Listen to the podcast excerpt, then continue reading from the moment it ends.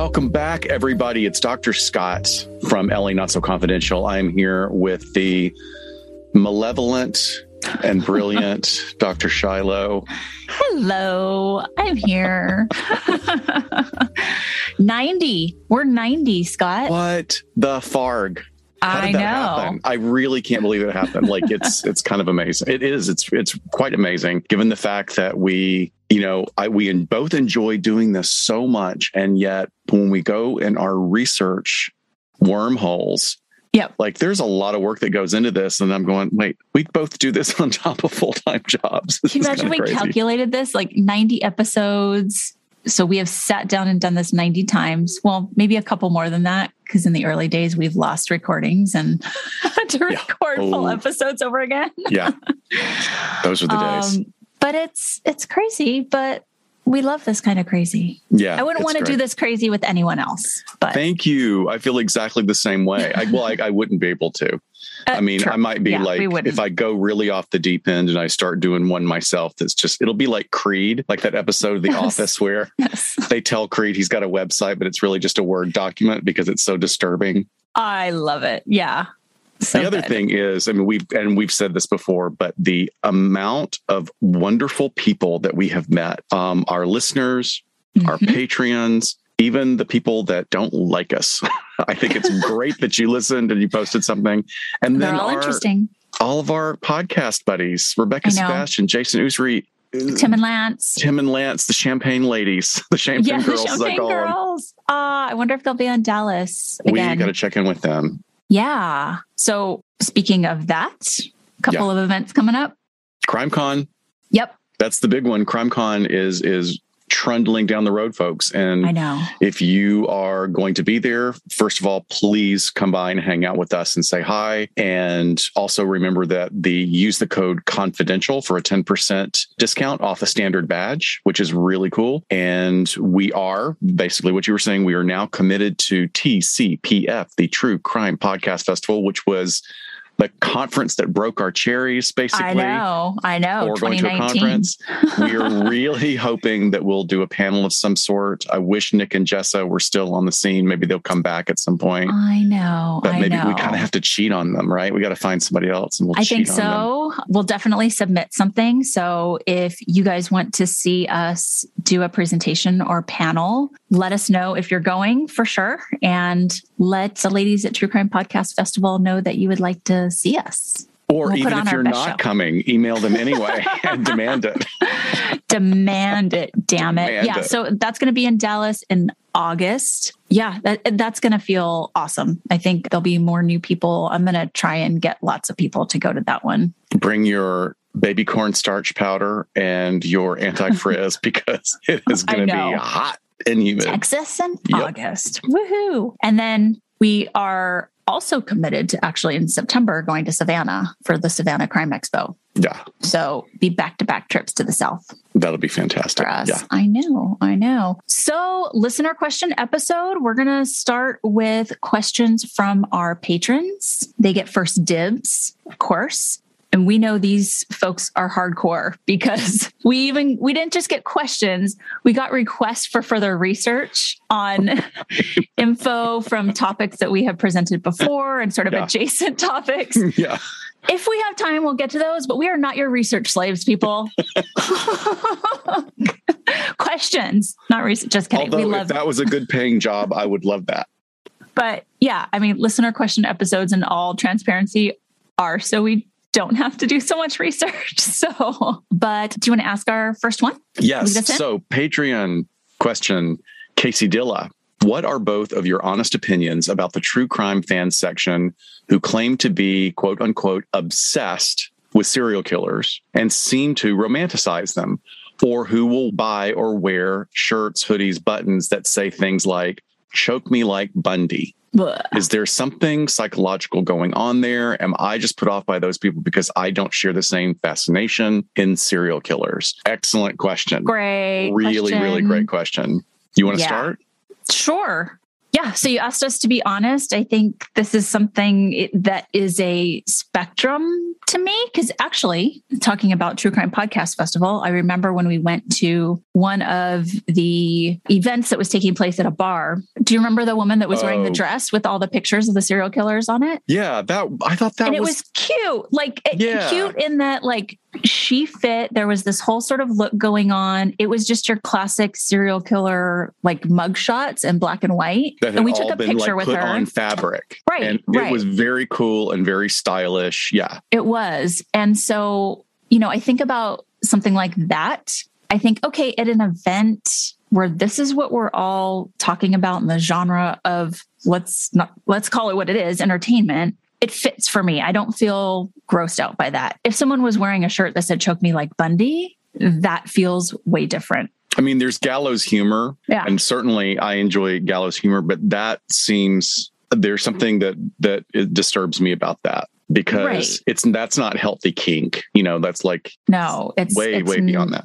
Yeah, it's I don't even know what it is, but when as our patron puts it here, you know, people who are obsessed with serial killers, I think that is kind of weird at this point. Like aren't we kind of over that whole thing? But then I look back, so when I was an undergrad, yeah, I was devouring every John Douglas book, every Roy Hazelwood book, Right. and everything on serial killers. But I feel like I was intrigued with the attempts of law enforcement to sort of understand and predict the behavior. I wasn't obsessed. I, I would say I was obsessed. I mean, I devoured all of it, but I wasn't obsessed with the serial killers themselves, more with the investigations, if that oh, makes Oh, sense. okay. Yeah.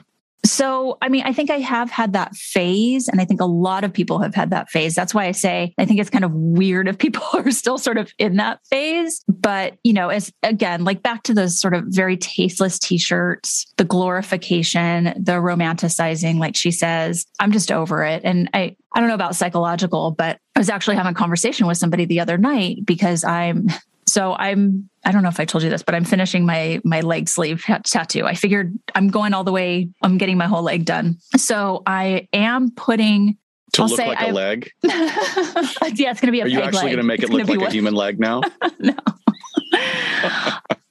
I am incorporating a tattoo that is actually an ode to a crime victim. It's going to be very personal to me. It's going to be something that is not stands out as something that's obvious. And so I was talking about this with someone and we were kind of comparing and contrasting that to the women who get the bite marks of Ted Bundy tattooed on Mm. them. Have you heard of that? No, I have not. Yeah.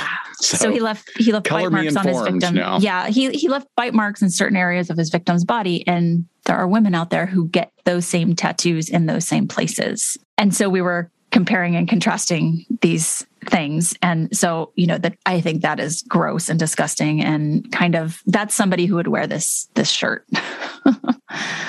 yeah. Anyway, what are your thoughts? I think it's complex. I think the whole thing is complex because this, and this is also a very meta conversation because you and I, we are in this milieu now. And it's something, you know, like I I think gallows humor on a primal level, like if we were to get very like Jungian, talking about archetypes and sort of shared consciousness, this is a way to push back the, against the darkness of humanity is to laugh at it so I think that there's a place for it to be able to hold things lightly, Mhm. but the difference in some cases, I think, are when the victims are still alive. You Sure. know, like when there are people whose lives have been horrifically impacted by these crimes. You know, would you want to be wearing a Ted Bundy T-shirt if one of his victims' grand nieces or grandchildren or relatives was to pass you on the street? Like how Sure. how do you think that would be for them? Well, and he has surviving victims that are well still alive. Right,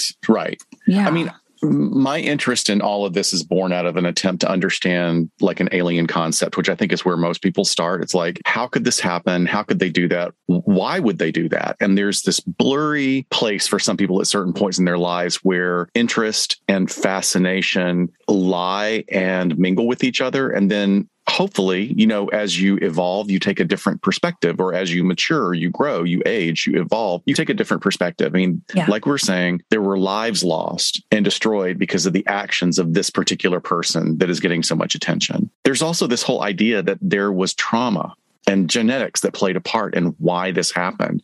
Mhm. There's societal dysfunction in why this happened. So yeah, I'm still fascinated, but I'm I'm still taken aback when somebody goes, "Yeah, the Green River Killer is my favorite," which is something that actually happened to me, and I was so surprised. I mean, oh, I didn't even push it further because I'm going, where do I go with that?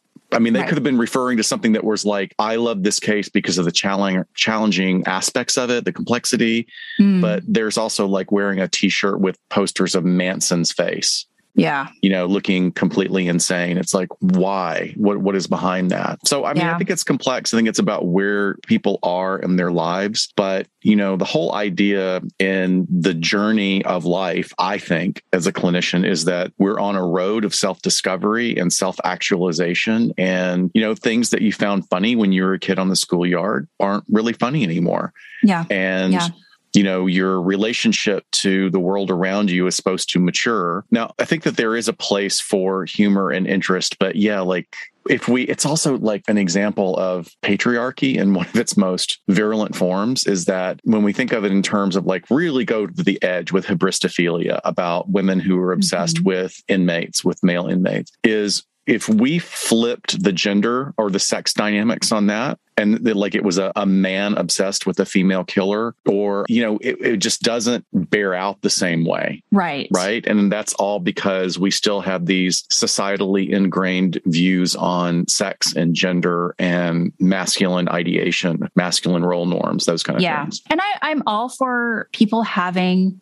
obscure, even macabre interests, whatever, it's fine. I think it's just a way in which you're going to be cheeky about it that can be off putting. That's a great way to put it. I really like that. Especially when it gets specific like if you have like this this bundy reference but i am someone who has a t-shirt that says my favorite essential oil is chloroform so but and i like, have a t-shirt that says the owl did it you know well, like yeah right know? right and some yeah which we know that owl did do it but anyway somebody um, got so, so, mad at me I know. for that t-shirt and not because it was inappropriate because somebody died but because they really thought that i believed the owl defense i'm not ruling it out you're not hey, ruling it out I'm just well, saying Pin nope. feathers. Okay, she has a she has a follow up question.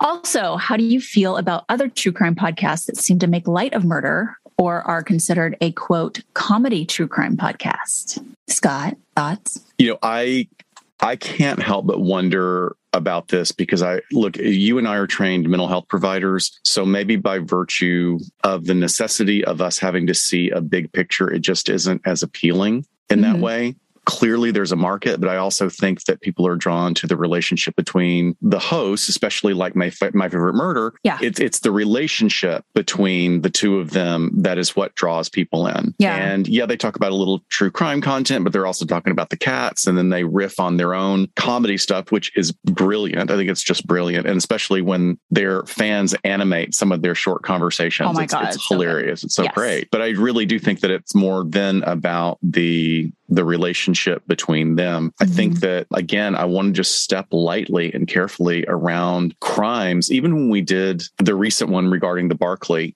hotel mm-hmm. you know this like poor kid was just brutally brutally murdered and the family was taken through the mill and it was just an ugly ugly crime but it does have almost 100 years of distance between. Right. But then here's what happens is you and I start diving into the research and you start getting pulled in. You know, mm-hmm. we're not just reading a Wikipedia page and being done with it. We're actually looking. We went to the museum, we looked at the actual crime scene photos and we heard about all this other information. So it does kind of change where you are. But look, I'm not going to judge. It's like if that's where you are, that's where you are. But all of this being said, the loss of life is tragic in every instance for at mm-hmm. least someone who's involved. You know, we're going to always be able to find examples of individuals who have little in terms of a healthy interpersonal life. And some they'll do some absolutely dumbass thing that gets them killed. And then we can all shrug our shoulders and go well stupid is as stupid does. But you know that was somebody's kid. And like i yeah. know i'm projecting here but i just think we should all be careful about that. Yeah and, I, and I, you know what? You can probably go through the last 89 podcasts that we have recorded and find instances of where i'm being a complete hypocrite. But i just want to share this right wait wait to cut it off at the pass. no, I. I'm anticipating um, it. I was a fan of my favorite murder. I found them genuinely funny and charming. And you know, Karen is a stand-up comedian, so it's it's like this is her job. And if someone tries to come along and do that same formula, it's not going to be the same. And I really don't think anyone has ever replicated it like them. Agreed. But I am very much over that formula of podcasts. And I really never gravitated toward any others. I've tried some, you know, some that have done very well. And when they all try to mimic that, to me, it just falls short. And honestly, it blows my mind that there are massive audiences for a number of shows like that that constantly crave that material and keep them going and keep those people very very rich at this point. Yeah i mean you know what? I'll i'll be right up front. I'm a i do have a little bit of sour grapes. Like i i would like that too. But you know on the other hand look at the people that we are so close with and admiring of. I mean i think i look at i listen to jamie rice yeah. And like what she does is so specific and beautiful. And I would even go so far as to say elegant because there's something mm-hmm. about the way she structures her stories. She's got mm-hmm. that beautiful voice. You know, there's something about it that I think is incredibly unique. And then I see you know these Don't other name ones names. Don't i'm not i'm not going to name names. I swear to god i'm not. Because you know what? God love them they're doing something right. They're making somebody happy and they're making some money off it. So who am i to judge? Like totally. i'm nobody. Yeah. and i but it like i'll say with you is like sometimes it's just not my cup of tea. But you know look ours is a different thing. We're sort of academics in a way and you know we have fun with what we do. But i don't think that i think that our listener is a special kind of listener. I mean i really do. Yeah, i think it's people that want to know all this extra information because otherwise, you know, I'm sure this would bore the hell out of some people, but that's why we have oh, the totally. great audience that we do. We have a great yeah, audience. Definitely. Definitely. All right. So our lovely patron Abby, Abby, Blackbird. Yeah. Hi, Abby. She says, any episodes that you want to redo or do a deeper dive? Oh, wow. Another this is a one. great question. Yeah. I actually I looked through our entire catalog today and way back episode five, we talked about paraphilias, just kind of in general. I think we did highlight voyeurism because we covered The Voyeur, both the book and the film, The Voyeur. And I actually have this down on our idea document, but I would really like to do a series on the different illegal types of paraphilic disorders. So maybe that's something we can do down the road or do a special series on. I think obviously it folds over with crime if we do the illegal ones, but also maybe just talking about the ones that are outlined in the DSM or something like that. I don't know. That stuff is just my jam always. No, I I love that idea. I mean that could be there's a lot of ways we could do that. That could be an entire offshoot series on paraphilias, or it could be a whole new True. one. Yeah. And who knows? We have some things in the work where maybe we'd have an opportunity to do some extra ones because we just yeah. have so much free time right now. So much time. But seriously, it would be cool. what about you? You know, I would be interested in deeper dives into couples that kill. uh, okay. just to get beyond the surface level of what every investigation discovery documentaries about and i love that stuff even though like it is yeah. it is the same story told over and over again it's like it's like listening to the huddled up under the covers listening to the same cautionary fairy tale but what i would like to do is re- like really in the way almost that we know the research on Bonnie and Clyde and kind of understanding how they fell in with each other and doing more deep research on that. How does it happen beyond sort of this this accepted or surface understanding of dominant and passive personality typologies and yeah. then that in terms of an overlay of criminogenic thinking. I mean there's just so much diagnostic stuff in family history I'd love to look at. Yeah. Yeah, definitely. I the dynamic and not even just romantic relationships but you know duos of killers together is just endlessly fascinating because yeah. you think of like okay one person but really two people were on board right because i i think that that's actually something that people overlook is that a duo gives implicit and tacit permission to each other to do horrible mm. things mm as well as like the flip side is that you know sometimes you can have a great idea but you won't give yourself permission to go out and be an entrepreneur or go out and do something wonderful until somebody says no you you can do this or no we can do this together and then yeah. flip it back. And it's the same thing that drives terrible crimes i think. Oh my god. It's another podcast idea. Yeah. So we're we have a, the next question who asked that? Is it's that abby, abby? as well. Yep. okay. So abby thank you. Another great question. And the question is have you ever heard of main character syndrome syndrome. Again with the syndromes. Exactly. no, I had I had to go and look it up. I just did some quick little Google research found a Psychology Today article about it. And uh, for our audience, they define it as main character syndrome being a vague term, which has more media and social media usage rather than scientific. The term refers to a wide range of behaviors and thoughts but at root, it is when somebody presents or imagines themselves as the lead in sort of a fictional version of their life, usually their own, although sometimes disturbingly somebody else's, and presents that quote unquote life through social media. And then I saw, I didn't get to read it, but there was like a related article about how Sex in the City is kind of a version of main character syndrome, but I'm like, that's a television show. Of course, it's going to be a main character. So I don't know. I, I don't have too many thoughts on this. I don't give it too much weight. I feel like this is pretty commonplace these days with social media use and how we use it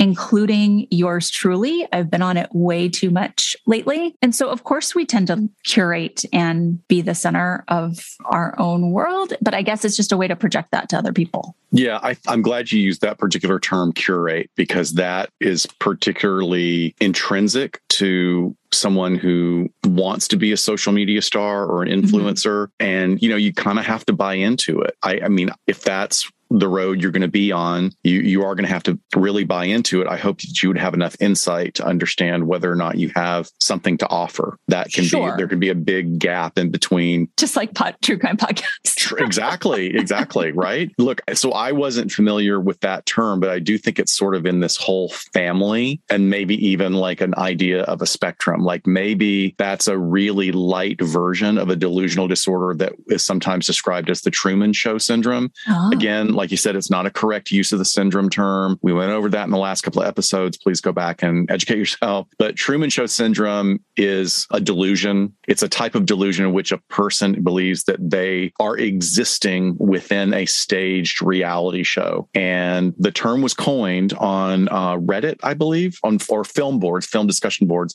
by two brothers, uh, Dr. Joel Gold, who is a psychiatrist, and his brother Ian Gold, who is a neurophilosopher. If that's actually a thing. I had to go and look that up. And it's fascinating because it's not as woodly doodly as you think it is. It's the idea of understanding through science, the science of the brain and anatomy and physiology of what consciousness is and what cognition is. So because there's a well, there's a lot that we know, there's a lot that we don't know, so we have to have a philosopher who will extrapolate and sort of ask the what ifs. So I think that's really fascinating and they had a conversation after seeing the movie about Jim Carrey and the Truman show and although the delusion is not officially recognized in the DSM, it is described in different media forms and it would fall under delusional disorder you know mm-hmm. like and we talked about gang stalking before and gang stalking right. that would be a really horrific version of being on stage all the time because you were right. being chased by your audience basically mm-hmm. but the concept for this type of belief has been around for a long time before the truman show back in the 1980s there was a revamp of the twilight zone series and there was uh, an episode about a guy what was it called special service and he's just kind of going about his life and then he finds a camera in his bathroom mirror and oh, then starts yes. realizing that he there's cameras everywhere and he actually is the star of a show. And then there are two really great books by two of the granddads of modern science fiction, um, Robert Heinlein and Philip K. Dick, that both explored that phenomenon. Now, since Abby brought it up, I, there's another part of this that is disturbing to me. And, you know, every once in a while, I'll see a Dr. Phil clip and he'll say something that I think is pretty great. But for the most part, I just kind of roll my eyes and grit my jaw. And there was a recent one that was kind of put up on Facebook as a, as a blurb about a young woman who the family didn't know what to do with her because she did not finish school, didn't get a job. They're supporting her and she is wants to be an influencer. And then the minute you meet this person who is a moderately attractive young woman wearing a lot of makeup, and I, I'm, I'm giving you specifics because they're important to this, is that her makeup was verging on clown like. It wasn't like mm. a beautiful sort of Instagram model contouring job. It's like almost clown like. Yeah. And she is on all the time. You know, she's on her page and she really came across to me as someone who was delusional. Like mm-hmm. she really thought she was a star. And they're all kind of taking it a little lightly, like, oh, you know, you really have high thoughts of yourself. And I'm going, no, I've worked with people like this. She's on the verge of she pure really psychosis. Yeah. yeah. And she had affect stuff that can happen with people who have schizophrenia or prodromal syndromes. Okay. So I was like, oh God, Jeez. I wish they handled that better. Ex- yeah. Exploitative episode of Dr. Phil. Yeah. Yeah. Jeez. Just put another hatch mark on his show. There you go. Right. Yeah. I, Abby, I would just love to know, like, in what sort of arenas you've heard of this, or it would be interesting to look at how prominent it is, or if it's even problematic. You know, I, again, yeah. I think if generations are spending more time online and having a camera in front of your face feels like you're the star of your own show, uh, you kind of are. I just, I don't know. oh, that's a good point. So there's, there's like, is it delusional or is it just this is what it is these days? So I don't know. Keep an eye on it. Very we'll interesting. It okay. Jessica A has another question. So you covered parental alienation syndrome, but what about legit reasons from being estranged from your parents? This has been a topic I have been I have seen on social media and people ask when it's okay to cut ties with family. Blood is supposed to be thicker than water, but some family relationships are untenable. Hmm. Yes. So there's not like a direct question here or research based. It's just kind of what about legit reasons? Yeah. And absolutely, it's kind are, of a therapy question. yeah, right? it, it, kind of is. Yeah. Jessica, we hope you're doing great. But yes, I mean, there there are absolutely legit reasons. Cutting ties with family can be incredibly, incredibly difficult, but also incredibly necessary to remain healthy for your yourself. I thought, Scott, what what advice would let's turn this into a question. What what advice would you give on how to sort of cut ties appropriately? You know, I don't even know if I'm going to go to a place. I'm not going to spend so much time on cutting ties appropriately. I kind of want to do the the foundational pre-work. Okay. About whether I mean there seems to be in this question of like whether it's okay when is mm. it okay to cut ties with family? So everyone has to have their own subjective experience of what is acceptable versus not acceptable in their family. So uh, look, I'm already anticipating that my my next soapbox rant is going to generate a lot of controversy. but please understand that I am responding as a clinician with a lot of training in family systems. However, my bias, and I do have a bias, is very much oriented in my Scotch Irish upbringing, which includes conflict avoidance and mm. also just Irish goodbye, which is ghosting, which is you know you just cut people out when they're toxic. So on one hand, you know, you're allowed to cut people out when they're toxic and dangerous to your life. However, if you just lock people off over and over again without any thought about where you sit in this, mm-hmm. then you're not taking the opportunity to become a better version of yourself, which we should all be doing. So here's what I want to give you, any of our listeners, which I, I'm going to sound facetious when I say this, but literally you can save yourself thousands of dollars in therapy if you can get these basic things. And I'm going to use some raw language. First of all, like we have to understand that the family is a system. And even like some family systems therapists call it a psychocybernetic organism. And okay. if you think of a family as gears within a machine, and one of those gears can be completely broken and cracked and wearing down on all of the other pieces, but the machine is supposed to function. So it will continue grinding through. And then when that piece wears out or breaks, it will then learn to function in a different way, putting generally more pressure that went to the that broken gear onto someone else.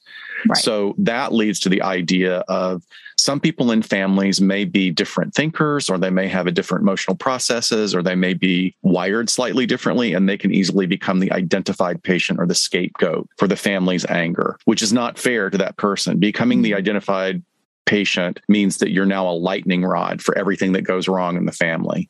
And that's not good parenting. That's not good responsibility, but some people just don't know better. And, you know, there are some really great books that I can tell you that would be great to start with. One of them is Adult Children of Emotionally Immature Parents How to Heal from Distant, Rejecting, and Self Involved Parents. Even if those labels don't apply to your specific situation, this is a great book. It is a great framework for understanding how to sit in your discomfort while learning how to have boundaries and manage your expectations. And when you learn to do it in family, it becomes a superpower in the rest of your life. I promise you. The runner up on suggestions for books include Codependent No More, another one called Rejected, Shamed, and Blamed Help and Hope for Adults in the Family Scapegoat Role. And the last one, But It's Your Family Cutting Ties mm-hmm. with Toxic Family Members and loving yourself in the aftermath. So oh, What I put title. an, yeah, it is. I put an asterisk against Codependent No More. Codependent No More has been around for decades and it's constantly updated. It's a great book. However, you know, not all aspects of codependency are bad depending on what culture you come from. So I think there's a little bit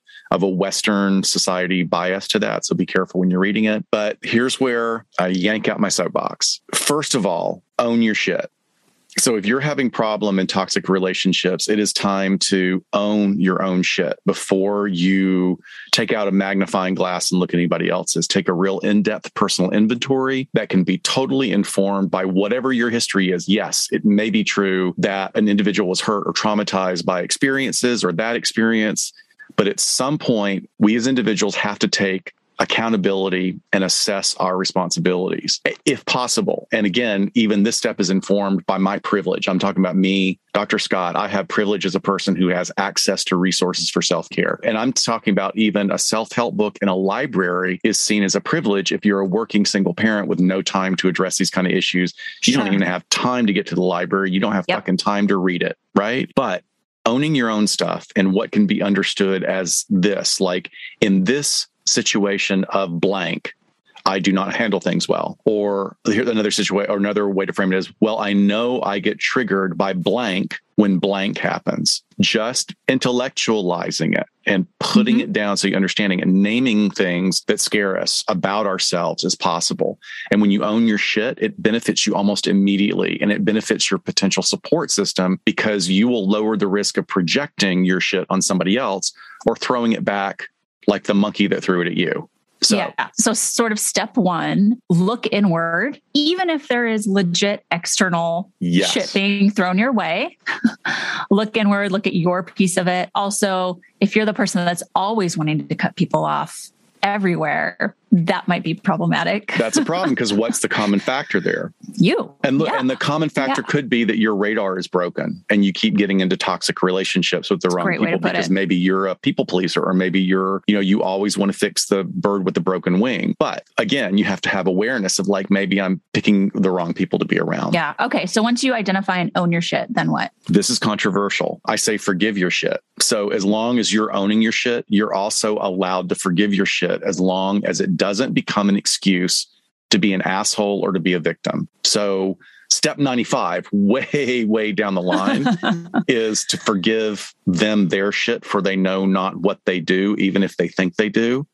Mm. But that's a really advanced step and you don't have to do it. So like I'm not going to tell somebody who was had the shit beaten out of them by their parents or were neglected or emotionally abused. I'm not going to tell them like right now you have to forgive them, but in the big picture understanding that people are products of their environment and that they pass on toxicity. I mean, really, in a like, if I was a Bible thumper, I'd be saying, like, this is the sins of the fathers. This is what it Mhm. is. This is how intergenerational transmission of trauma goes down the family line. So, sure. step number two is forgive your shit. Give yourself a little wiggle room. Okay, I'm not handling this well. I come from a situation that has not taught me how to do it. That's okay. I am not a bad person for being challenged in this moment because guilt and shame only make everything worse, which is why a couple of those books I listed are really good. Step three, work your shit. Work, on it shit. every single day in every moment that's available to you. Do journaling, accountability exercises, mindfulness, meditation.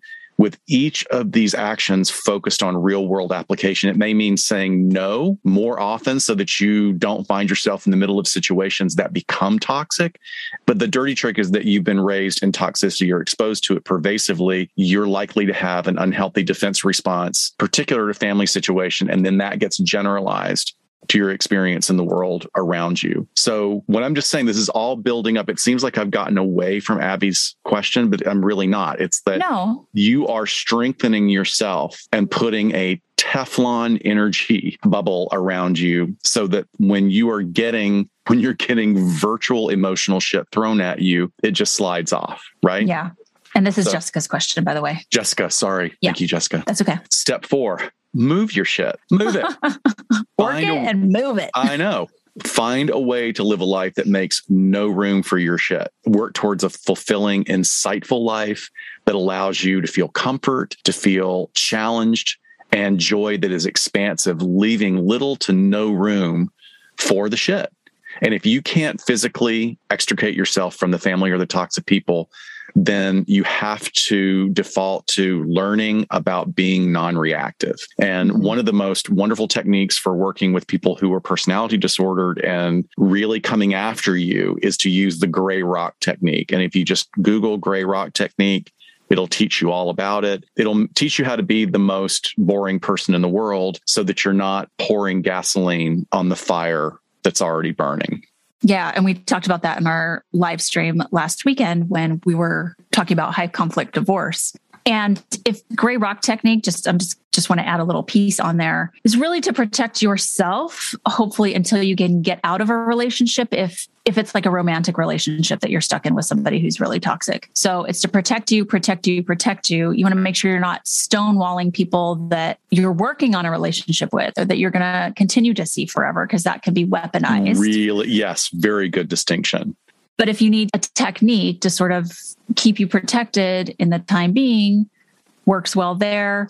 And then, like you're talking about with family, that you're deciding, am I going to cut ties with them? Am I not? Am I going to have to tolerate them? Maybe holidays or on occasion. Gray rock technique is great for that too. Yeah. So the last tip I came up with was find your tribe. You know, despite what you know the cliche say about what family is. Family is made up of the people that accept you see you for who you are love you in spite of your warts you know or whatever. Your your family is who you make it and look, like they say, blood is thicker than water, but so is cholesterol, and that shit will kill you. You know. you said shit a lot. I said today. a sh- I did a shit ton of shit this this episode. yes, you did. but I there's like, all like uh, those Dr. Scott's five steps. Yeah. Yeah, I think that's a it's like a good start, and I I think that it is. This is basically kind of it's one of the things that brings people to therapy mm-hmm. is learning to break the habits and the ingrained traits of what we grew up with that just don't work for us anymore. So, well, please. yeah, and I getting that professional help could be so supportive in this because, like you said, we're encouraging people to do things that they were not taught to do or that that wasn't right. modeled for them so it's it's like this catch 22 you need some guidance and support in all of that yeah all right. Next question from patreon member amelia t. Don't you have a grandniece named amelia? I love that name so much. What's the difference between a phd and a PsyD and their potentials in the forensic world? So funny that you ask this because I was inspired to do a little TikTok series just on this this week. You may have seen that. I put a couple of parts up on our Instagram, but I'll describe the differences and then we'll talk about this a little bit of potentials and, and really what the overlap is because there's a lot of overlap. But the PsyD degree, which is what Scott and I have, focuses more on hands on clinical training along with research where the phd definitely focuses more on research and probably you know grooming that doctoral candidate for academia. And end of the day those are really really kind of the big differences. So while both prepare you for promising careers in psychology a PsyD degree positions you well for in the field careers such as a clinical psychologist. And that's only PsyDs have only been around since like the 70s and I should probably explain that a PsyD is a doctorate in psychology, hence the PSY. So a PhD is a doctorate in philosophy. And you know that people can get PhDs in everything under the sun astrophysics, neuropsych, what have you. So a lot of different kinds of doctorates out there, including uh, JDs, EDDs. But in brief terms, people with a PsyD, a doctor of psychology degree, generally use their psychological training to work with people seeking therapy. So working with patients and clients. And then people who hold PhDs are going to be teaching, conducting research studies, maybe consult professionally in mental health fields, but there, I could tell you there's a lot of overlap. If, if you just think, okay, PsyDs didn't even exist until the 70s, people with PhDs were doing all of this stuff. It's just gotten a little bit more specialized. So I think people can pick the graduate school program that fit best for what they envision that they're going to be doing. But yeah, let's let's talk about jobs with those degrees. How do you want to break this down? Well, I just want to go back a, a little bit in that what you talked about was the classic divide because yeah. there weren't enough psychologists in the in the United States. So they developed a doctorate degree that would focus more on clinical work. So that became the PsyD, the doctorate mm-hmm. in psychology versus philosophy, which would be more geared towards research. And I would say that like if you are someone that doesn't want to do any clinical work and you just want to do research, then you absolutely would not get a PsyD because I don't right. know of any PsyD programs that are focused primarily on research because PsyD programs generally follow what they call a scholar practitioner model. So you were learning all the research, you were learning how to research, but you're also applying it. So in order to call yourself a psychologist in the state of California, as well as really the vast majority of the US and the world, you have to have a doctorate degree in psychology and you have to license. So the process of licensing is the same test for everyone.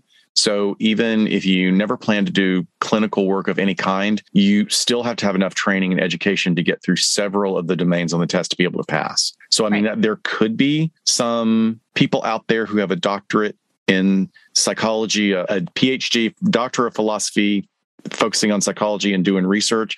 But most yeah. people are they can't really call themselves a psychologist in the state of California because you have to be licensed. They're not licensed. Right. Yeah. Right. So right, like right. there is a really great school here in Southern California called Pacifica that offers a PhD in clinical psych. However, their program is very much focused on clinical work. It is not like those people are not going to go do research because it is a mm-hmm. Jungian mm-hmm. program for the most part. And then, you know, then on the other hand, I do know PsyD programs that definitely focus on research, but it's not like you would choose to go to a PsyD program if you know that all you want to do is research. Anyway, both degrees require a lot of work, multiple years. And the thing that's frustrating is that, you know, it's been since the 70s that our degree was created and we still get like a little bit of a fisheye from the community in that it's like a lesser degree. And when I was in my first private practice supervisor as an MFT, when I entered a doctoral program and was telling him about it about like what a great program it was and it was workable like i could still work full time and he actually said oh no no no i want to go to a, a real a real doctoral program. Mm-hmm. and i remember like kind of cocking my head and staring. I'm like did he just say that? Like i mean it was funny. I mean i i also realized what a complete dumbass he was and i was out of there and, and only a few months later but wow what a dumb thing to say. Yeah yeah all right, next question. this is the one that starts as a question for me and then a question, a different question for you that is very different. Okay. that you were laughing about earlier. Yeah. So this is from Hal Shore. Says, I have a question for each of you. Uh, I'm actually going to read both just because it's funny and then we'll break it down. Okay. First, Dr. Shiloh, when you were working with incarcerated sex offenders, did you ever feel threatened? And also, were there clients that you refused to work with? Dr. Scott, I'm originally from Chicago. I want to know what was your favorite pizza when you lived there? I know. Name this of is, pizzeria. This is who I, thin crust. I know. This is no who I answer. am to our audience. This is who I am to our audience is first of all, I'm like shocked that that I get the food question, and then I'm like, but of course, because of course. for anybody that's ever lived in Chicago, that's an incredibly important thing. At least it wasn't a question about skincare. I was fully expecting one of those. That's true. Skincare, donuts, and pizza, and I'm I can talk for hours. the Scott trifecta.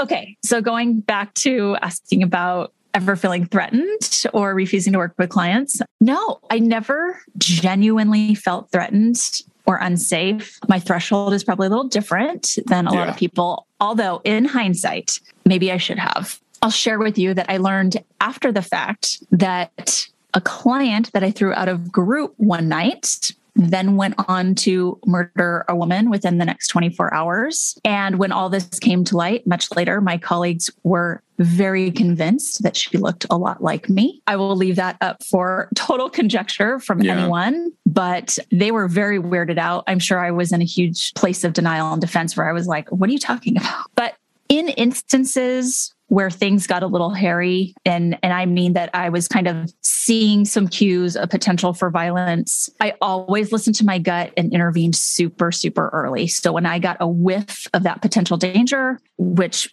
probably stems from my police work for sure, I I took action. So like this this incident I'm, I'm talking about, there was verbal altercation between a couple people and done. Like I drew the line. This person was tossed out of the clinic. Doors were locked. Probation officers were called. You know, just I wasn't having any of it. I and I would.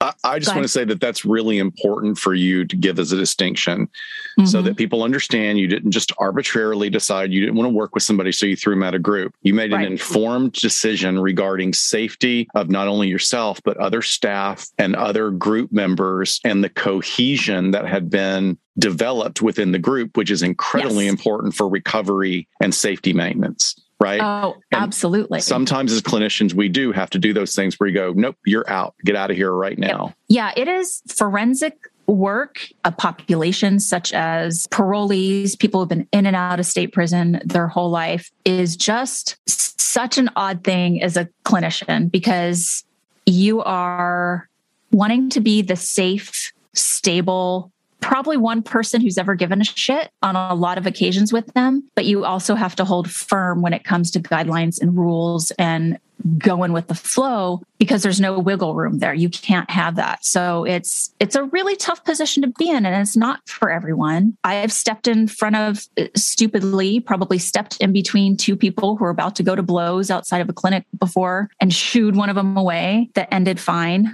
I had another instance where I was sort of told someone in a group to shut down whatever it was that they were doing or they were I was going to ask them to leave and they just stared daggers at me for the entire session. I allowed them to stay, but it it was like I could feel it. It was a very long Yeah. 90 minutes Yeah.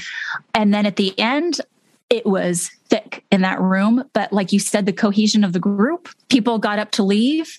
Two guys stayed behind because they wanted to make sure I was going to be okay. And I just went up to that person and just in the most empathetic way said, What is going on with you today? And he just broke down and told me he had a fight with his girlfriend.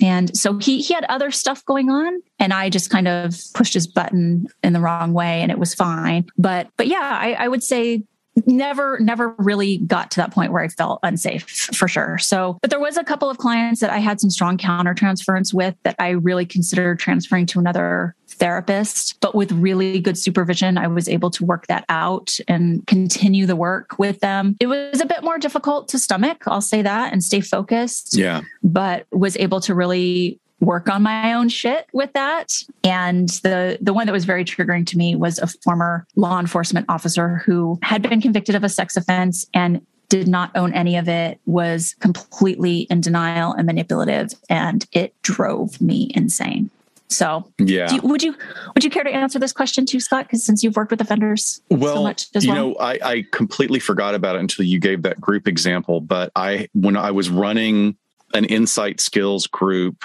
at state prison, and this group of guys was a lot of old timers, and which is a real benefit because there's a lot of lifers in the room, and they will check the younger members by going, yep you know, you got nothing to complain about. you know, like right they they do a lot of the work amongst themselves that that I wouldn't have to do. And we had a new member to the group, a young man who had just been sentenced, and he it was a it was a brutal crime, and he was the cockiest little. Just he was an asshole, and I mean, not only an asshole, he was a, he was a criminal, minimized his crime, but also just liked to stir things up. And he Mhm. was not letting the group be facilitated. And I finally threw him out. I mean, I realized you got to go, you got to go. You, like it's time to go. I'm, you know, I'm Yeah. going to push the button if you don't go. And he goes out and like kicks a table and slams a door. And I did not get support from the group at all. They were like, "That's not what's supposed to happen. You're supposed to listen to him talk." And I, I had to take it in, and I was like, "Well, we don't have what he was talking about was not what was going on in the group. He was trying to take time from you. My job is to keep this ship on the route that it's going. And the group didn't agree with me. They absolutely did not agree with me. We still continued the group. You know, we kind of recalibrated within the next session or so, but Mhm. I was surprised by that. The other thing Mhm. was an example of a guy that was incredibly seductive. And it's funny, like here I was like this past middle age guy and he what was funny to me was he thought that I was going to fall for him thinking that he was attracted to me when like oh, dude i've read your i've read your criminal file. I know what you're about and what you've yeah. done. This this is not anywhere in i know the, you're not seeking any of this. Yeah you're not you're not after this like you know pasty middle-aged body dressed in clothes from target. Post grad so, school. Right post grad school wardrobe. Haggard. Just haggard like you know 40 pounds overweight. But it was interesting because it wasn't really working. And I felt him sort of amping up and poking and prodding in different areas, trying to find an end to me. And at mm-hmm. one point, I suddenly felt the same feeling that I had felt when I came like face to face with a rattlesnake on a hiking trail years Ooh, ago. Good analogy. And I just went, I mean, everything kind of flipped on in my spine. I was like, I can't, this is not, I can't um, continue this because I'm not, I'm not able to contain this person. I can't keep him on track. So I talked to my supervisor who was great. And she said, let's, let's transfer him out. And then before I could transfer him to another clinician, he was already gone from the yard for something else. But uh. yeah, you know, you live and learn like there, I think um, the danger is when therapists especially forensic specialists get too comfortable and think that they know everything and that they think their radar is top notch. It's like, no, your radar is clunky. That's yep. why you have to listen to it really close and figure it out. Yeah, definitely. But now um, the real important question pizza. Pizza. pizza. Oh my God, you guys. so it's like, First of all, let me frame this. I was right out of college when I lived in Chicago, and I came from a time and a period in the South where the the fanciest and most tasty food was really like barbecue. And i didn't have a mom who was a fancy cook. She did some great things but like i had never had pasta other than macaroni and spaghetti. Didn't know there was such a thing. Didn't know right. what real chinese food was. I was like i just didn't What had not been exposed to it. Did your mom cook you that chow mein that came in a can? My sister Anne did Oh my Shit, god, it was, my mom it was Chun King and, uh, sweet and sour pork, and it was delicious. It was so gross I, and delicious. And I say cook like in air quotes. You just dump it out of a can, and then it has like the other can on the bottom that has like those the noodles, the the crunchy, yeah, um, the lo mein noodles, yeah. yeah, the crunchy noodles. yeah, it was Hi, mom. on top of white rice. Yeah, just not not great. Yep but uh, yeah, if you're in Chicago, the ultimate pizza for me was in Evanston and at the El, Loyola L stop, a place called Carmen's, and it was unbelievable. So I'm just wondering, was it really that good, or is it because it was like new to me? Mm. Carmen's was so good and there was like this really great salad that came with it before you know that came with your pizza. And mm-hmm. the croutons I, I don't know what they did. They were the most I, I, I dream about those croutons. They were giant chunks of you know day old bread that were like fried in butter. Yeah. So Carmen's, and then there was Bacino's, which is really good. And for a chain, there was a place called Giordano's was was good. But I'm way past eating deep dish pizza. Like I love, I mean, I love pizza is my go-to. I love it. I love it. I love it. But it's like to me, deep dish is hey, here's a pan with a stack of dough four inches high, and we're gonna fry it in its own grease. and then we're gonna smother it in cheese and bake it, and you're gonna eat it, you fat fuck. yes.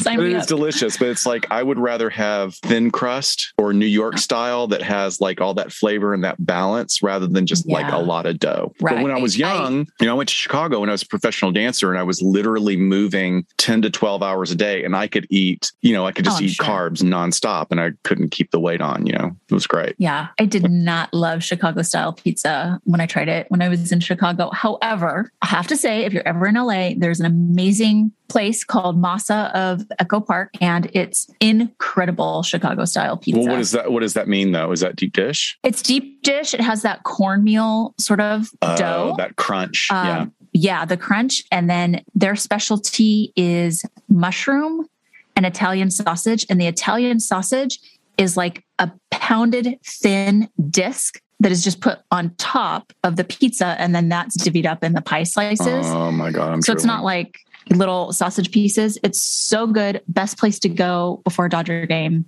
Highly recommend. Yummy. There was a restaurant that was here in LA that closed during COVID. It was up on Sunset and there was the no guilt pizza or something, but it was the thinnest, crunchiest crust. I mean, the crust was like like a piece of paper. It was so thin. Oh my gosh. But just it thick enough to hold the toppings. And it was, Uh-huh. oh my God, it was so good. Really? Yeah. Now I just make Mhm. my own with the with the Trader Joe's cauliflower crust. They're pretty good. Yeah. If you're thinking about starting a podcast, let us tell you about Anchor. First off, it's free, and you can record and edit your show through your computer or phone, or import your show from whatever recording software you already use. Anchor will then distribute your show for you so it can be heard on Apple Podcasts, Spotify, or wherever you listen. And probably the best part, you can start making money with no minimum listenership. It's everything you need to start a podcast from start to finish in one place, and it was a super easy switch for us. Download the free Anchor app or go to anchor.fm to get started. That's anchor.fm. All right. Nick Amel from the Tennis Podcast. Tennis. He asked, What has been the most difficult topic for you personally to cover on the show so far? Mm, That's a very good question. it too. is a great question. Yeah. I actually had to reflect on this. Definitely the serial poopers episode. Just kidding. Since we're on, like since we're on a, a, a shit theme, yeah, shit theme, lots of food themed. Seriously, though, I think that it was our Columbine episode we did Mm. at the 20 year anniversary. However, all of the feelings for me really didn't come up until after. So we did the show, which was it, it was it was a tough one. yeah. And then I think we did a follow up talking about resilience in people who have experienced trauma. And then later, what I hear is a really great podcast by Wondery came out called Confronting Columbine. And I tried listening to it. I was so triggered by it that I think I only got through one episode. Oh, wow. And I remember texting you about this. Yeah. And I, I realized that what it was doing was bringing up some of my past trauma from police work. And I remember texting you and saying, like, this whole thread of gun violence just super triggered to me. And you're like, don't listen to the rest. and in my head, I'm like, oh, I'll be fine. And then I thought I should really listen to Scott because he knows what he's talking about. But it was really after that that I started being comfortable with kind of thinking of myself as a victim of gun violence, even though Oh, it was in the course of my job Oh shit. that's just not something we say. That's like No. not something we label ourselves as. what an interesting transition for you to be able to be to give yourself permission to own your I'd- shit. I mean, that's I'd really never- that's what I'm talking about. You're gonna I'd to own never, yeah, I'd never had said those words. I'd never Wow. ever had thought of myself that way. But I was owning my shit because I was like, why am I so triggered by this? Yeah. You know, not just I've heard the story. I've I've researched and gone to a million trainings on school shootings, but really hearing those victims talk about it. But I, I think it I've really come to embrace it and and I think it informs my work with officers now who have been involved in critical incidents, who have been shot at or who have been shot to be able to say, yeah, even though it was on the job and you're doing what we all know is a potential, you were still a victim of gun violence. Being on the other end, being shot at, there's there's nothing like it. And so yeah, I think most difficult, but also kind of see this post-traumatic growth that came with it but yeah, I, I think I think that would be it. There was nothing else. You know, we've talked about sort of like child abuse stuff is really really hard, and we stay away from that, the severe stuff. But yeah, this just hit different. Yeah, I'm thank you for sharing that, Shiloh. I that's a fascinating and very intimate thing to share about your realization in that way. I of course it didn't hit me the same way and but and I didn't remember telling you not to listen to it. I'm glad I did. And Wondery did a fantastic job on it. It was great, but it was it was tough. I mean, it was mm-hmm. really tough. So Scott, what's been the most difficult topic for you to cover on the show? I think it's a hard question because like you were talking about with Columbine, the things come afterwards Sure. sometimes. So there are two that came up for me. One was Anthony Sowell Mhm. and the House of Horrors. I mean, House of Horrors is like a r- real catchy name Yeah. for that particular The crime. Cleveland Strangler. But what's The that? Cleveland Strangler. Right, right. To me, like I was saying, it took a really long time for it to sink in. And then, you know, once you just really sit with it, which I think we've talked about more Mhm. since we recorded that episode, is that these were women of color. The victims were women of color that were so forgotten by their community that their deaths were overlooked and evidence and facts were overlooked. They were Um, overlooked it wa- when they were running to a police car, bloody and naked. They were overlooked. when they're falling out of two story windows and crawling. Yeah, it, it, they were ignored. The evidence was ignored, misunderstood, poorly evaluated.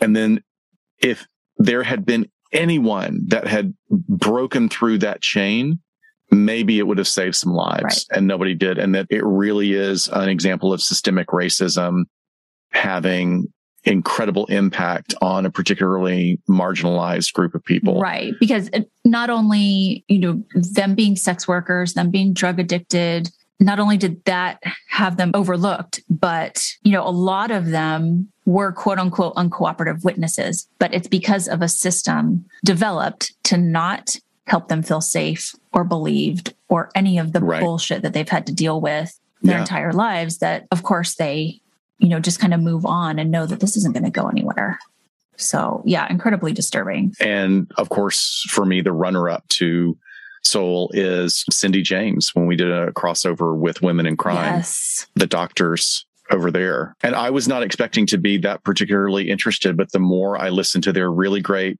reporting on this particular bizarre death. Mm-hmm. So much stuff came up for me that I had to call myself on my things about not being pulled into snap judgments about individuals who are likely disordered on the personality spectrum sure. or personality do- domain. I find it fascinating and sad that it just is one of these things that's unsolved. And I wish there was more attention paid to it. But it's just what a tragic, yeah. sad death and a, a very sad, lonely life. I think just baffling because we don't yeah. Because we don't have enough information. But it's just one, and I just think it's representative. It's it's the the accusations and the statements made by Cindy were bizarre, but what we would call non-bizarre. I mean, really, they were things that actually could be happening. She could have been telling the truth, totally, or she could have been attention seeking. So mm-hmm. we'll never know. Or maybe, maybe at some point we'll have more evidence. Maybe. All right. Next question. You want to read it from our friend Crispy? Yes, from our dear friend Crispy. I was wondering when our two favorite forensic psychologists plan to retire, hopefully not anytime soon, and how they plan on spending their golden years. Uh, That's a great question, actually. Chris, are you calling us old? Because I'm taking offense to this. Being you are asked. not. I don't know. I don't like the words golden years. So I'll, I'll go with this one. I, I don't know. It's it's something that I think is just starting to maybe enter my uh, brain, my realm. My husband is potentially just about two years away from retirement if he wants. He is older than me, but as as a married couple and as a family, it's something that we're starting to look at like what would come next? What do we want to do? Where do we want to be? That sort of thing. I could do this job for a very long time. And I think therapy offers that to us. But I don't know if I can keep up this pace with the type of job that I have now, which I absolutely love. But getting my ass out of bed at three in the morning to go drive to BFE, also known as the Valley. yeah. You know, to go to a SWAT call is fun now, but I know when you were doing this kind of work, Scott, you were like, I am too old to be on call. Fuck this. yeah. I mean, I mean, uh, but you also had the benefit of being on, you know, your police work sort of gave you an understanding yeah. of it. For me, and my my emotional makeup and being sort of a a hyper type of guy like i never slept in the weeks i was mm. on oh because you were like hyper vigilant about i was hyper vigilant and and also the agency I was working for when I was a law enforcement psych had the shittiest cell phones. I mean, like literally, they gave us flip phones that had bad reception. So it's like you don't know if it's going to go. Oh, it's just yeah. ridiculous. Yeah. So really I, I don't know. I mean, I, I just came into where I'm working now. A about five years ago. So there's a lot to balance. I can do it for a very long time, but I just came into that pension system, even though I had others going not that long ago. So I, again, I'm like, I'm not even doing calculations for myself at this point. We'll see. Yeah. I mean, and I'm, you know, I'm, I got a decade on you. And look, I'm really lucky. I love my day job so much. It is you know, not to say it's like walking into heaven every morning, but it is so interesting. And I feel like I'm making an impact and I continue to learn from it. I also love my private practice with people who really want their lives to be better and are willing to do the work. And you just feel like you're doing this incredible collaboration on something that really matters. Mm-hmm. So I love that. But like yourself, I, I cannot keep up the pace that I, I used to. I don't know No, I, am going to theorize that if COVID had not impacted all of us, I still would be able to move at the same pace I did three and a half years ago. I really think I could. What do you think changed? But co- I think COVID just wore us all down in an emotional way that nobody really understands, and we're not going to understand it for another decade. I think in the, another decade, we're going to see the real impact on yeah. it. That's, I, I really do think that. But, you know, I'll probably work to the standard and recommended age because I want to have a, a, a good pension as well. But I will and I want to, you know, like when I retire, I want to work on passion projects. I still want to research. I still want to write. Mm-hmm. Uh, I want to do everything. And look, if I, if a giant, and I mean a big bag of money fell out of the sky, you know, I would actually like to have time for hobbies, which I don't really have a lot of time for yeah. hobbies. And that, that's the one aspect of my life that's really out of balance. Mm-hmm. Mm-hmm. You know, because your my hobby should not be marathoning Netflix, you know, yeah. or it, something it just shouldn't. Well, and to be honest, so, this has turned into more than a hobby you know, this is a commitment, this is a responsibility. Yeah. So I, I totally get what you're saying. And actually, on this note, Chris, I will have you know that I am closing my private practice in April. I have put oh, that wow. hard deadline for myself. So I am terminating with my last few clients right now, which feels good. It feels good to uh, have something off my plate. And it was very small, and they were, you know, in a maintenance phase anyway in as far as how often they were doing therapy and telehealth just made that so much easier but i'm yeah. i'm ready i'm ready to to give it up so that's coming to a close Okay, Melissa G. Hi, Melissa. She asks, What syndrome, diagnosis, or psychological subject is your favorite to research and that you can't get enough of?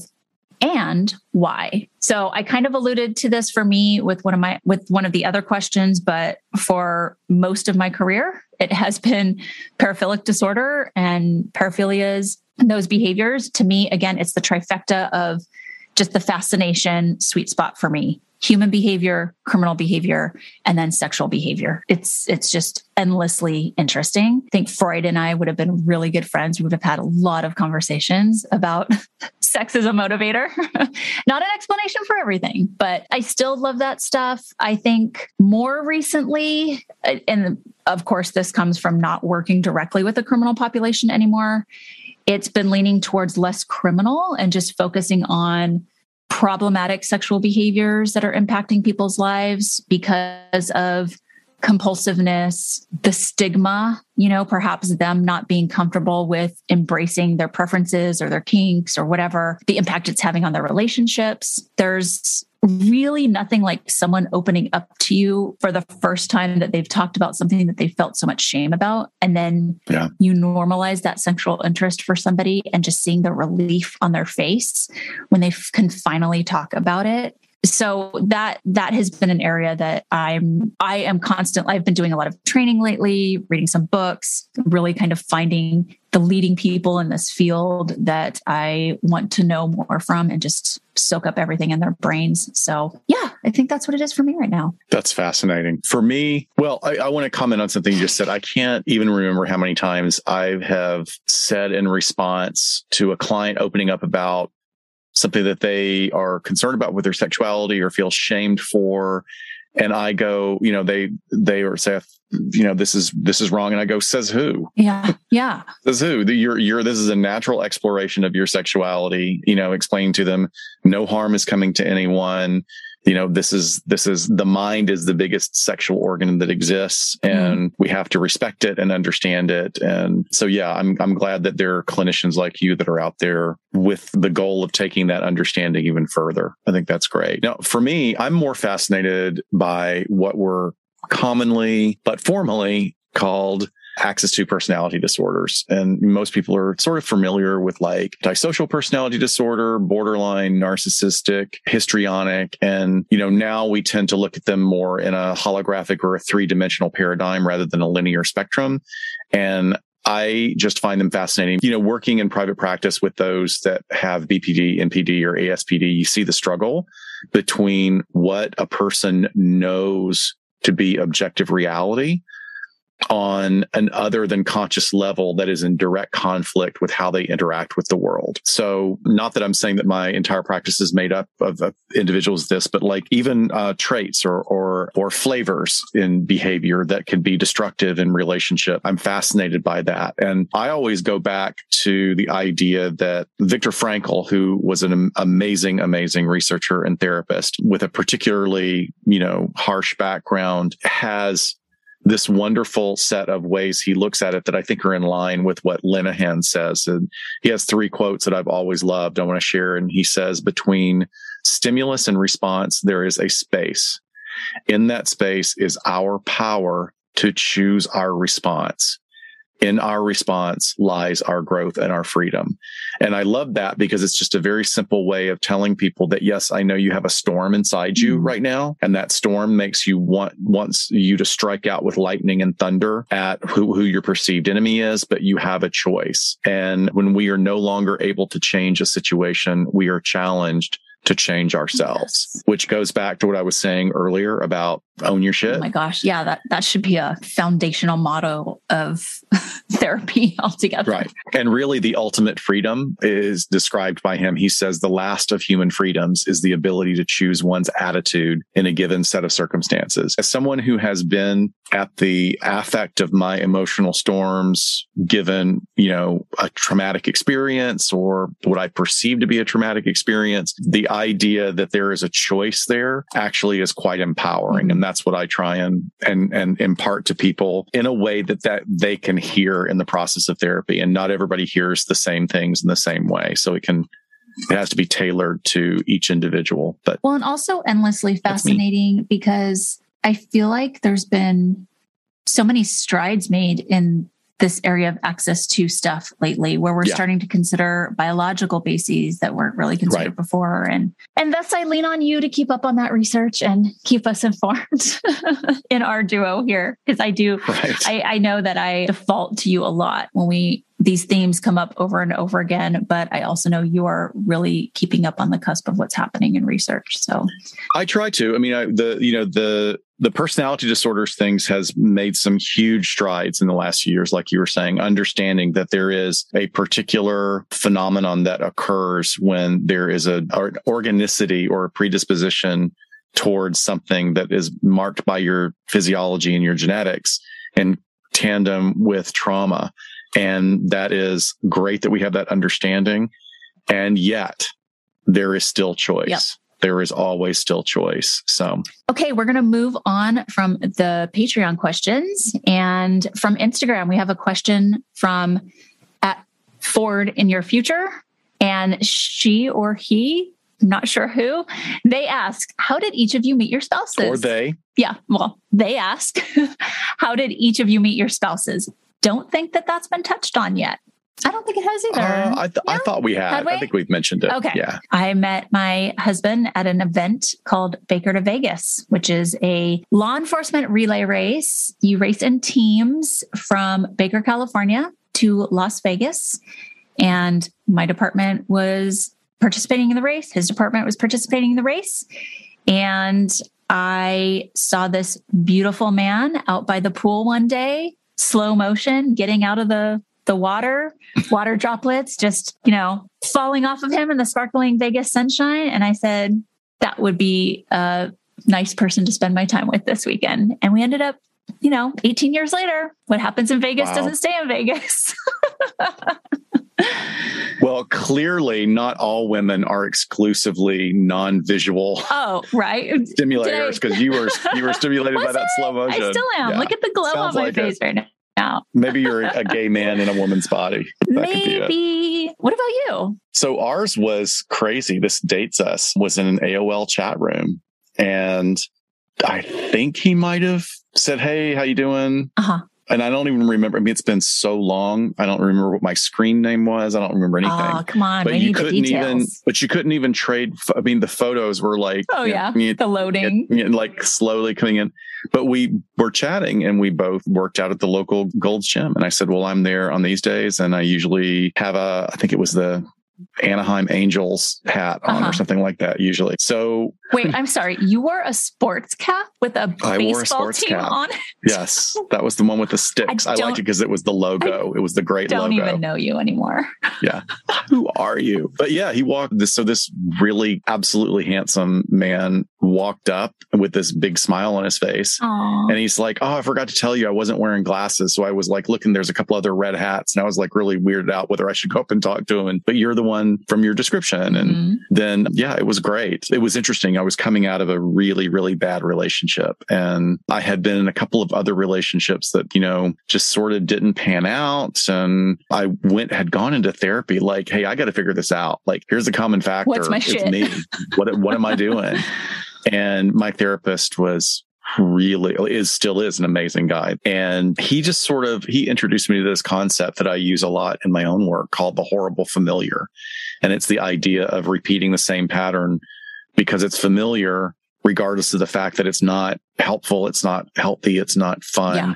But it's what you know. Well, I know how to deal with this kind of crazy. And what we we termed something between the two of us is like the companion to my horrible familiar was sparkle blinders. so I would like have these blinders on to not see the potential in Mhm. people Mhm. and with with my husband i mean it, with with him at the time is like i there was it was not a love connection on the first date it was like i don't know if we have anything in common and then you know i kept getting coached by my therapist like no you have to go on three dates you have to Yeah. go and then like something clicked on the third date that was just it was amazing and yeah How long have you guys been together now? 27 years Oh my goodness. I know it's crazy That is so crazy. I know. I, I knew it was over 25 because I was sort of calculating how Yeah. long you guys had been together when you and I met. So, wow. yeah blows my mind just blows my Look mind us. Okay. Alicia on Instagram, she says, I'm a PsyD student and I've been questioning going forensic specialty. However, Mm.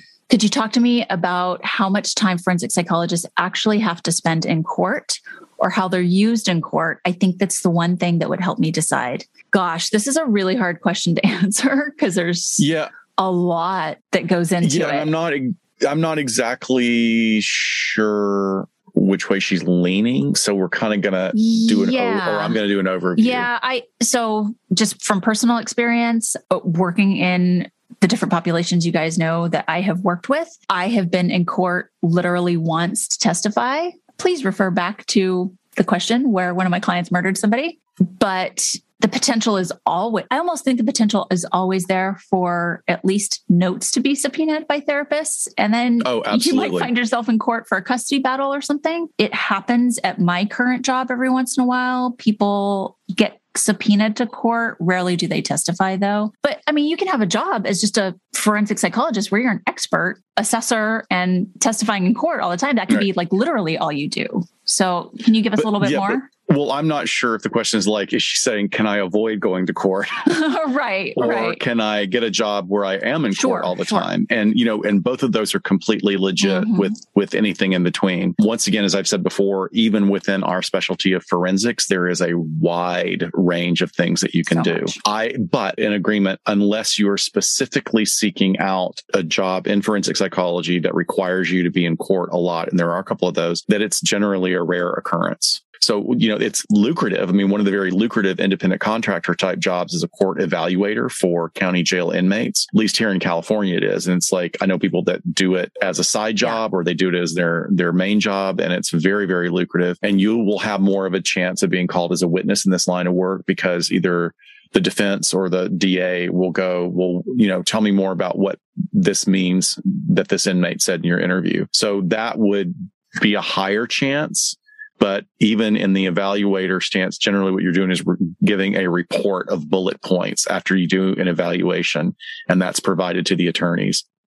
But if they want to cross examine you, they can bring you in. Again, doesn't happen a lot. If you want to do court work, um, doing custody evaluations, which makes me absolutely shudder. Yeah. It's very lucrative. It's also very challenging with a lot, as of, as you would have heard on our episode of Get Vocal last week, a lot of high conflict families. You will develop a spine of steel and you will be asked to testify a lot and you will be the recipient of a lot of negative energy from people who just see you as allied with the devil. Yep. I mean, there, and there's no way to avoid that. But if you if you are comfortable on doing that, then then that's a good gig to do. Another one that's lucrative and requires pretty regular appearances in court is sex offender evaluations. They're pretty standard, you know, like there are forensic companies here in California that that's all they do because there's a, we got a big population.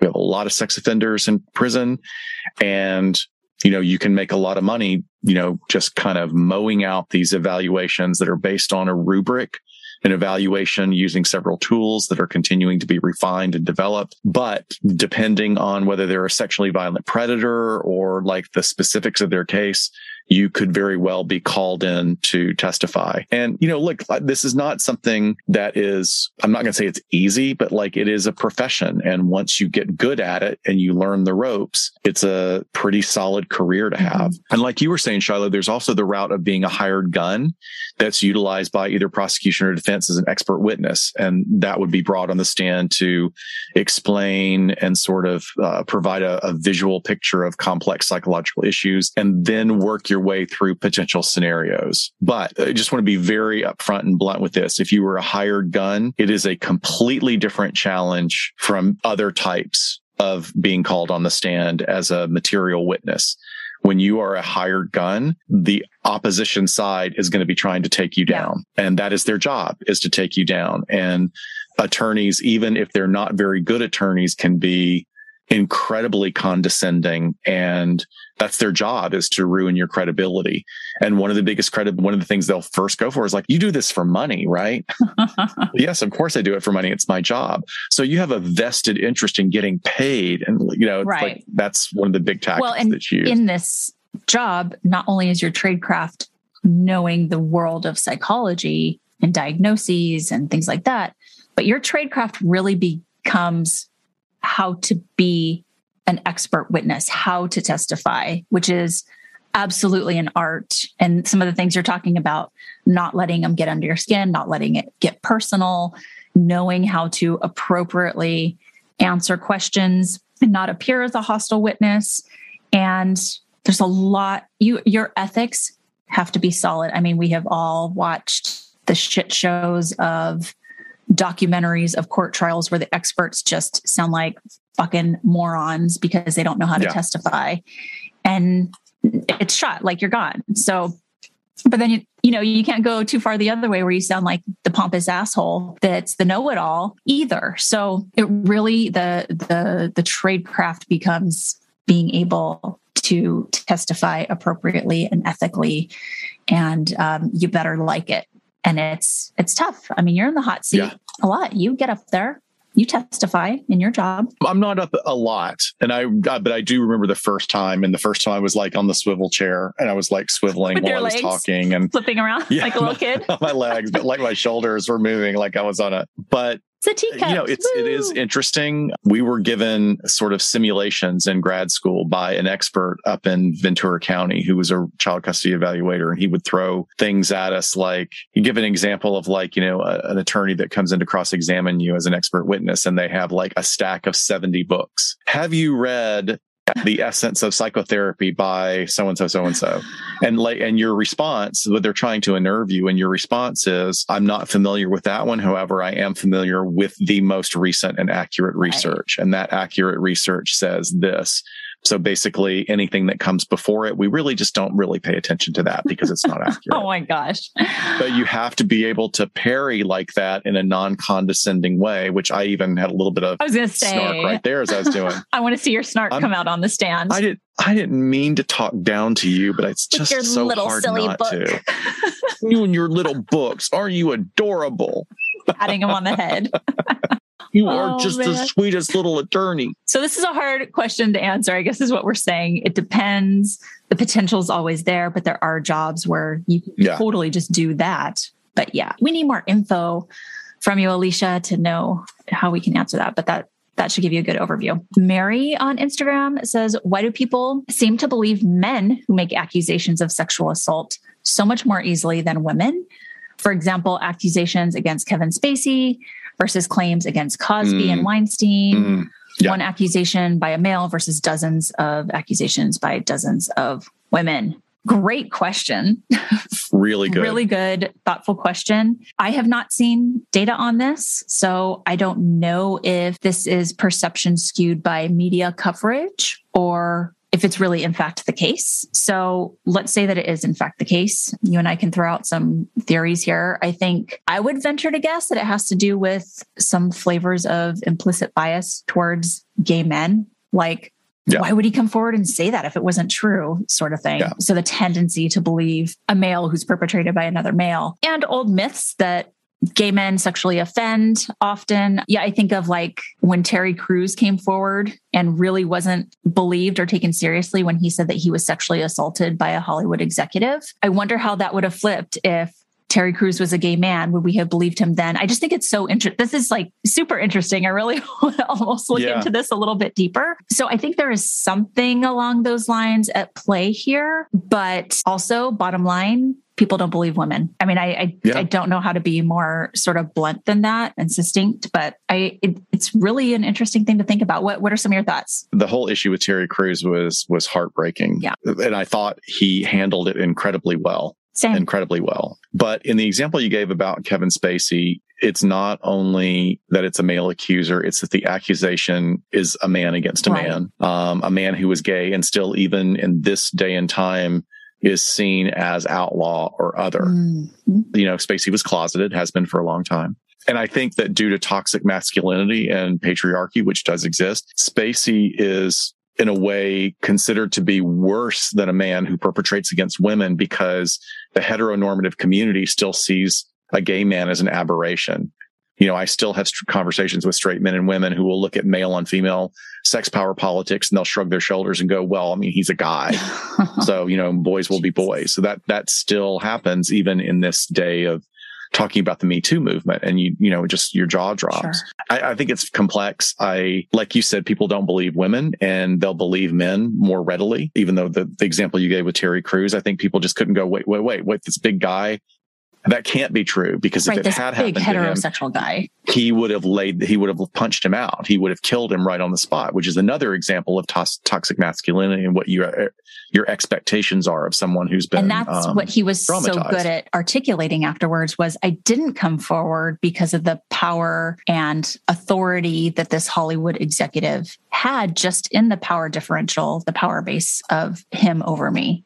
So I thought that right. was great. I, I mean, there's also another thing going on here. Look, Hollywood insiders knew about Spacey for years and you know had the movement not caught up with him he would still be pulling this kind of stuff so in a lot of ways he is like a weinstein where people just knew about Absolutely. it and yeah it's very interesting the double standards here because i i can't think of like a case of alleged sexual assault with two women I feel like we haven't heard about that. So we don't really have one to compare, perhaps. And then have there been any where a man has accused a woman and wasn't believed or was believed? None are. Oh no, there's there's more of those. We just have we have a, you know what? Maybe that's a that's an episode. Mm. That's we'll have to yeah. There are some of those that have been that have come up. Yeah, I don't want to give too much away. Yeah, yeah there's some good ones we'll talk sure, about. Sure, Good question. Thanks for making us think. Yeah. Okay. Okay. Go ahead. TRH Cabana 3 from Instagram. For both of you, do your day jobs know that you do the podcast? If so, do they care that you do it? yes, I, as, as, part of my job, I have to have permission to do any outside work, anything that I'm going to collect even the smallest income on. So we have to get a work permit for that sort of stuff. So I do have a work permit that my boss approves and then it kind of goes up the chain at the department and that gets approved. So I've had that since we've started. I keep it a little closer to the vest. A couple of people that I direct colleagues that I am close with know all about it. I haven't told absolutely everyone. I know people have found out about it. It's much different when I walk into Scott's office. I walk into your floor and people are like, hey, Shiloh, love the last episode. I know. Everybody knows. Everybody knows. Um, the law enforcement I work with are, are know it and are really supportive of it. And we're actually a bit put off when we did our first live event here in LA. And I, I mean, I was we were sort of still testing the waters and I didn't know who all to invite. And like, I mean, there were some colleagues of mine that were hurt. They were oh, like, the walking tour. You... They wanted to come on. Is that what you're talking no, about? No, when, when, when Rebecca came out oh, and we were over in oh, Silver Lake, yeah. you know, and they wanted invites. I mean, Yeah, oh. which I oh. totally would have given. I just, you know, just, we we should have planned ahead. Yeah. But I, you know, my my colleagues from both agencies I work with are very supportive, but the organization that does employ me has a really labyrinthine administrative ladder with not only really great and wonderful people, but also some people that are strange. Mm. And I just feel like it's better to keep a low profile as much as I can. Although most of y'all know that low profile is a relative term for me because for better or worse, I'm a big personality. Right. I'm very passionate about my work and the community and I'm passionate about community mental health and community safety. So it's sort of among some people, I'm sure it doesn't even register. Yeah. But it's better for me to be able to say, I am Dr. So and so in this job and I'm Dr. Scott right. here. Right. And there's a separation. And also my I have to report additional work, but I don't have to seek approval for it. Mm. Like they, my union would have a big problem with them saying, well, no, you can't do that. Yeah because you would have to have just cause for why it's a conflict of interest or why it's problematic. Mm-hmm. And I'm sure that, you know, that would not be very wise of anybody to touch it because we're not doing anything that is controversial right. or problematic. Right. We're we're we're incredibly ethical about what we do. So yeah, and the, the consideration that I have with mine is where I work is also where my potential clients are. So I have a caseload of clients that are still in the agency for whom I work that I also have other roles with, like almost like an IO psychologist in yeah. consultation roles. And then like the crisis negotiation stuff, I'm team members with those people. So it is a little bit different where you're just, you know, you're, you're not working with clientele. That's like a case. You kind of have a stack of cases on your desk, but, but my cases are very very distant from my day-to-day life right. like you right. yeah there's there's a it's a big difference there so yeah. so yeah i mean it's they kind of know it the people that have that that have found out i'm actually humbled by how supportive and impressed they are mm-hmm. i mean and like it's very humbling and i'm so um, happy to to have the yep. the support that i get so yeah we're lucky all right last question from pearly mind 7 on instagram how often do you work with offenders who seem genuinely rehabilitated. Oh, that's really good. it's really good. I guess I've never felt so confident that I would say someone was 100% rehabilitated. Mm-hmm. Yep. Because I, I know the potential human behavior. And, you know, one badly handled trigger, even with all the therapy in the world, could result in old habits for people, which might be criminal. So, yeah, I, this is a hard question because you just don't ever know. And working in risk assessment for so long, you've had pretty good confidence with people, but also you've had very low risk offenders that have gone on to do terrible things. I've been very confident. Here's how I know when I'm very confident, there's a couple things working there.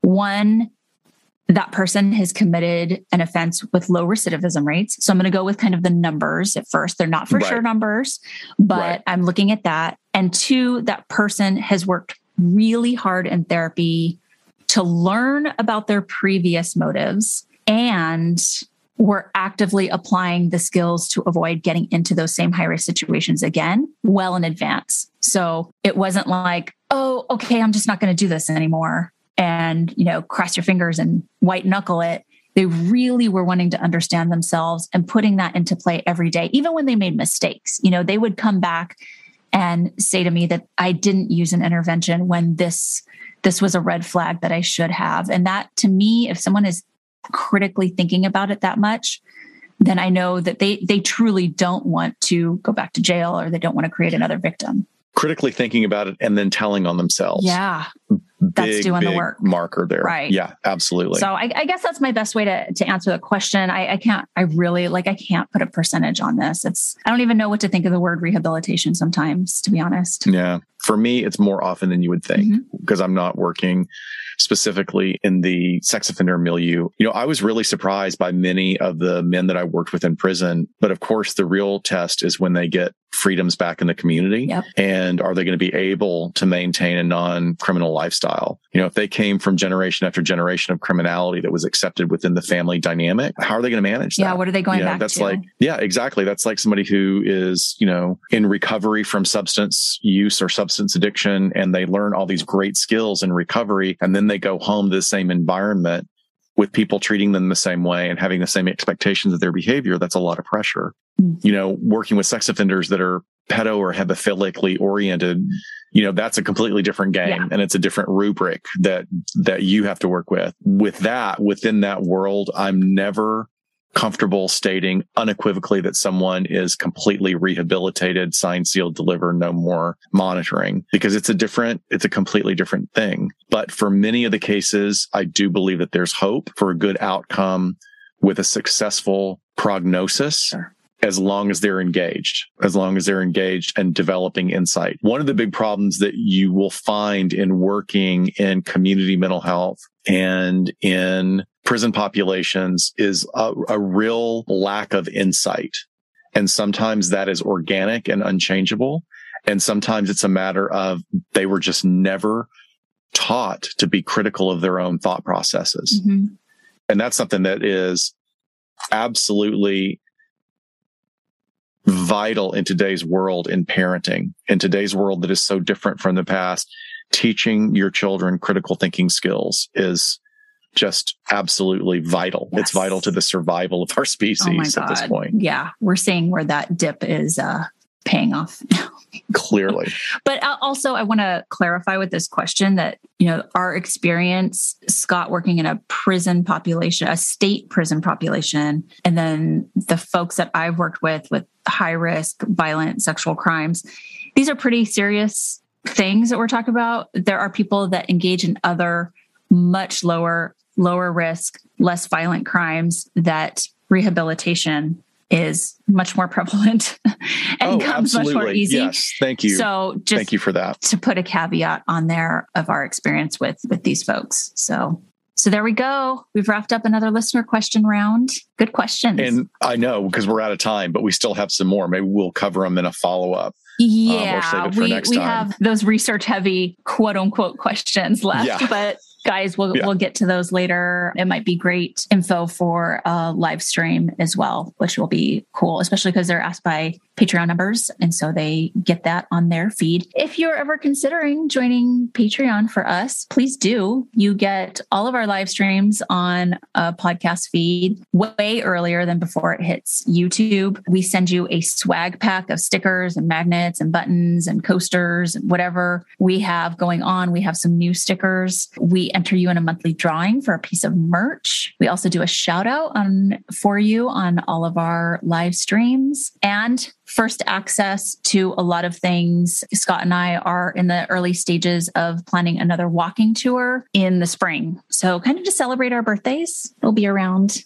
Gemini season. Yeah. So you get first dibs on that sort of stuff, as well as watch parties and some some other fun fun interaction. So we would love it if you would consider being one of our Patreon family members. That'd be great. Thanks, guys. Yes, thanks so much, um, Everyone. Thanks, everyone. yeah. Thanks, y'all. Thanks, y'all. All right, we hope we'll see you at CrimeCon, but we'll have Yes. some episodes leading up to that. Of course, we should definitely do some sort of Vegas themed episode. Oh, oh no. Okay, that has to be done. Yeah, we'll do that in the follow up. Yes, And we will see you next time on LA not so. Confidential. Bye, folks. We sincerely thank you for spending some time with us today. LA Not So Confidential is part of the Crawlspace Media Network. Each episode is hosted, produced, and written by Dr. Scott and Dr. Shiloh. Our podcast production editing and sweetening magic is handled by the multi talented Jason Esri of Ear Cult Productions. The LA Not So Confidential theme entitled Cool Vibes Film Noir is used via a Creative Commons Attribution license. Cool Vibes is composed and performed by Kevin MacLeod, who graciously allows us to use his great music. Please check out his amazing work on YouTube.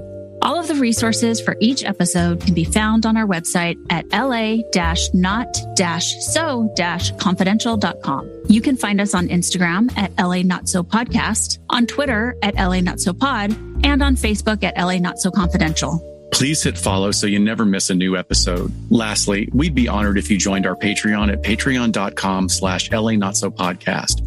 So you can be the first to be notified about upcoming live events, social gatherings, and super cool swag coming your way. Thanks for listening, and please join us each Saturday afternoon following the episode drop for a live streaming and very interactive broadcast on Get Vocal entitled Behind the Couch. Thanks for listening and join us next time.